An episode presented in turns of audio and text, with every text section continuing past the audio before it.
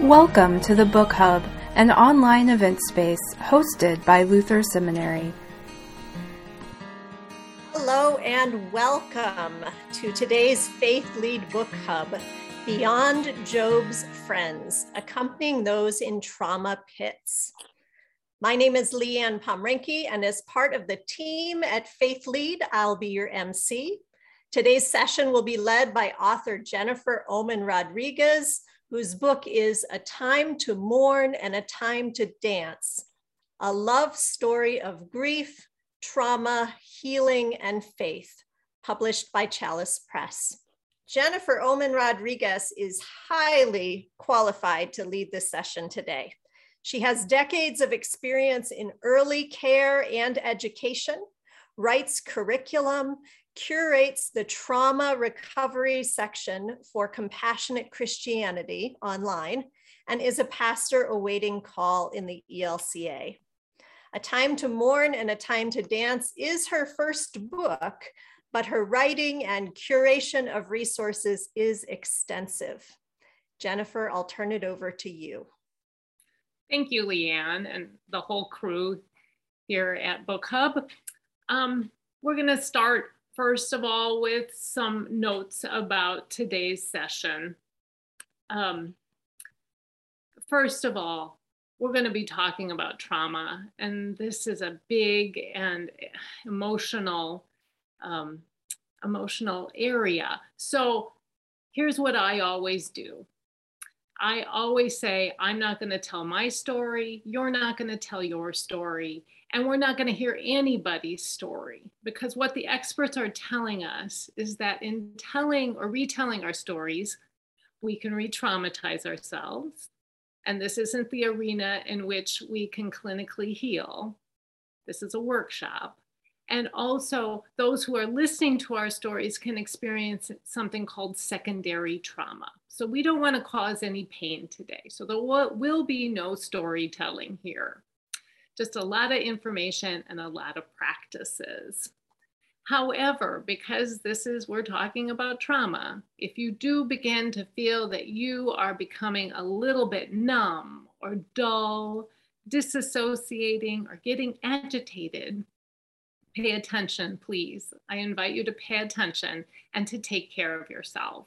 So sometimes if I'm watching something about trauma and I feel myself getting a little dull, because that's what I do, I might just get up and get a glass of water. That's taking care of myself. So please, I invite you to please take care of yourselves.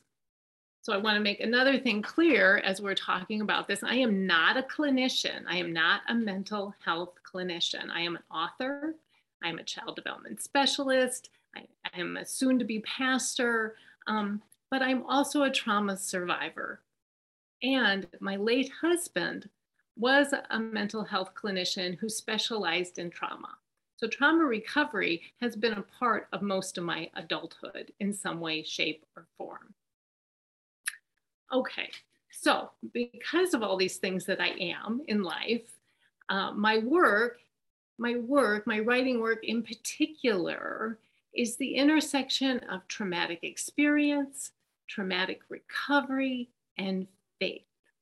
And in this intersection, these are the things my belief these are my beliefs. This is what I base my work on. And the first and the foremost and the most important one is we can heal from trauma. And anyone we come across can heal from trauma this is possible. Now, when we're healing or more healed, we can still get triggered.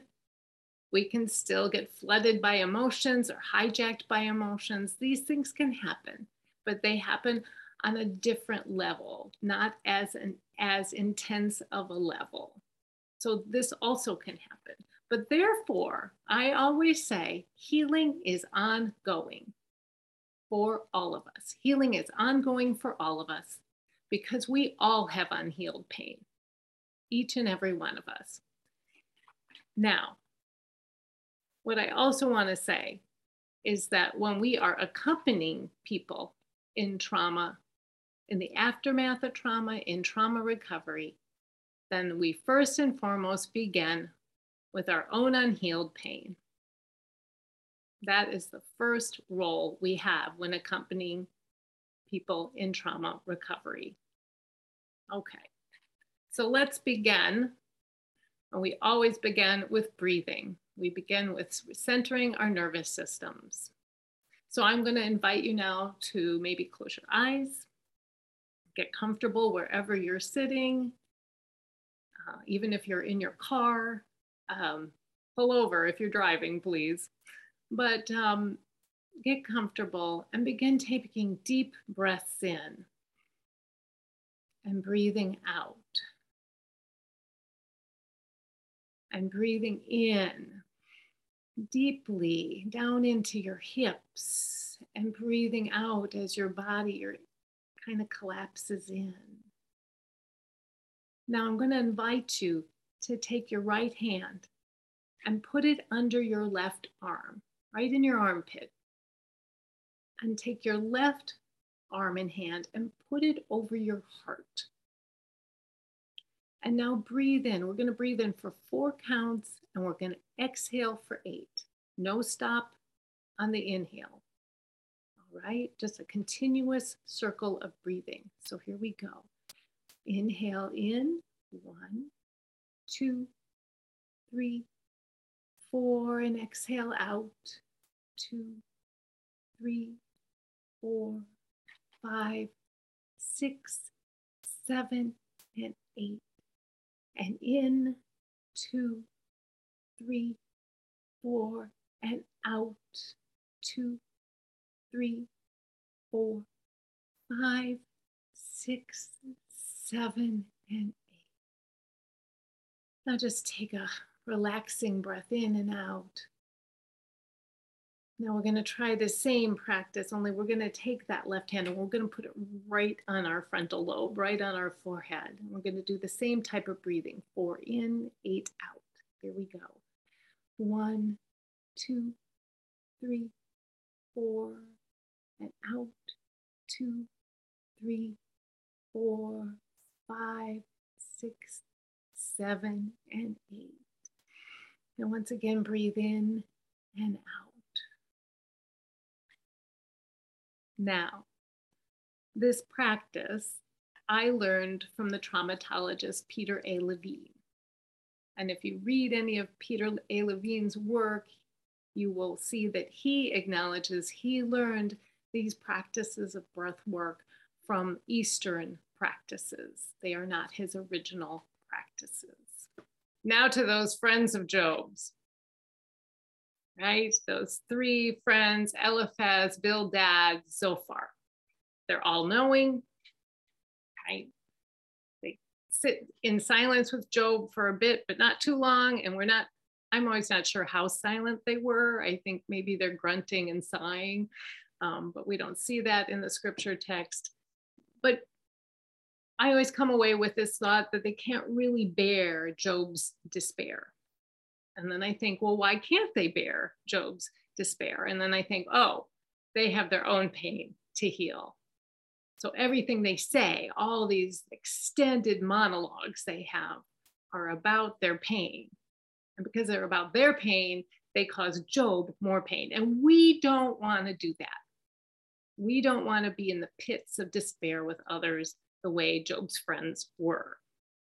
So I then question and I wonder if Job's friends had worked on their own stuff, on their own pain, what would their actions have been toward Job or with Job? And if they had learned about pain and traumatic experience and traumatic recovery, how would that shape the narrative in the book of Job?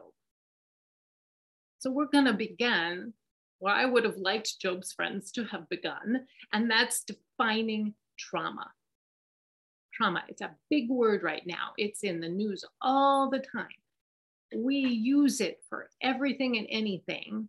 So it has become overused and misused. But it really does mean something. For me, it is a big category.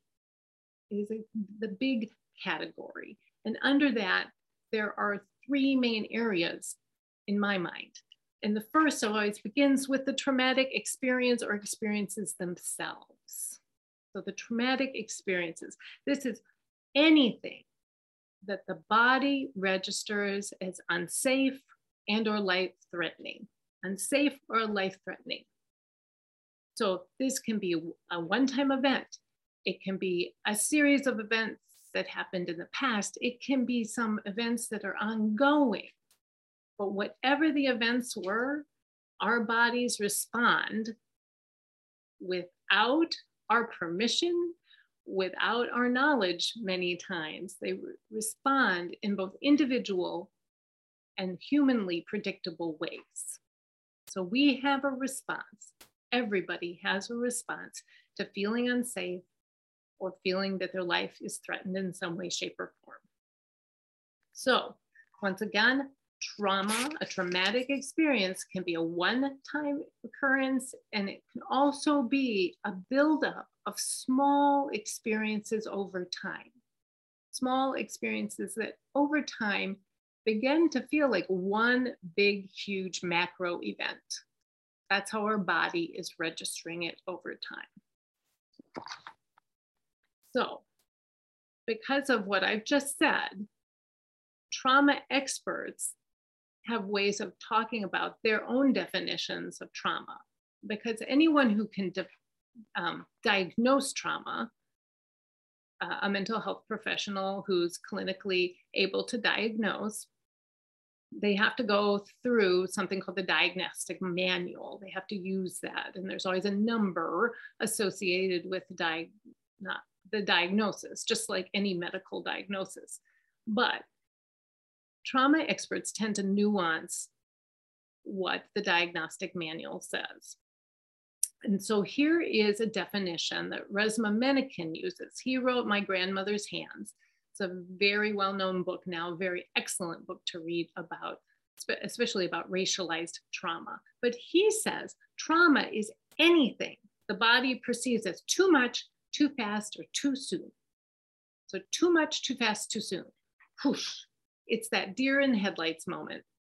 But when I read his definition, I immediately think that of myself, deer in headlights. Here's another definition, and this is um, what Pat Ogden says. And Pat Ogden it really was is a pioneer, really in um, the body, the body's response in trauma. And she says trauma is defined by the effect of an event rather than the event itself. So the effect of the event rather than the event itself. And this harkens back to what I said about we have individual responses to trauma.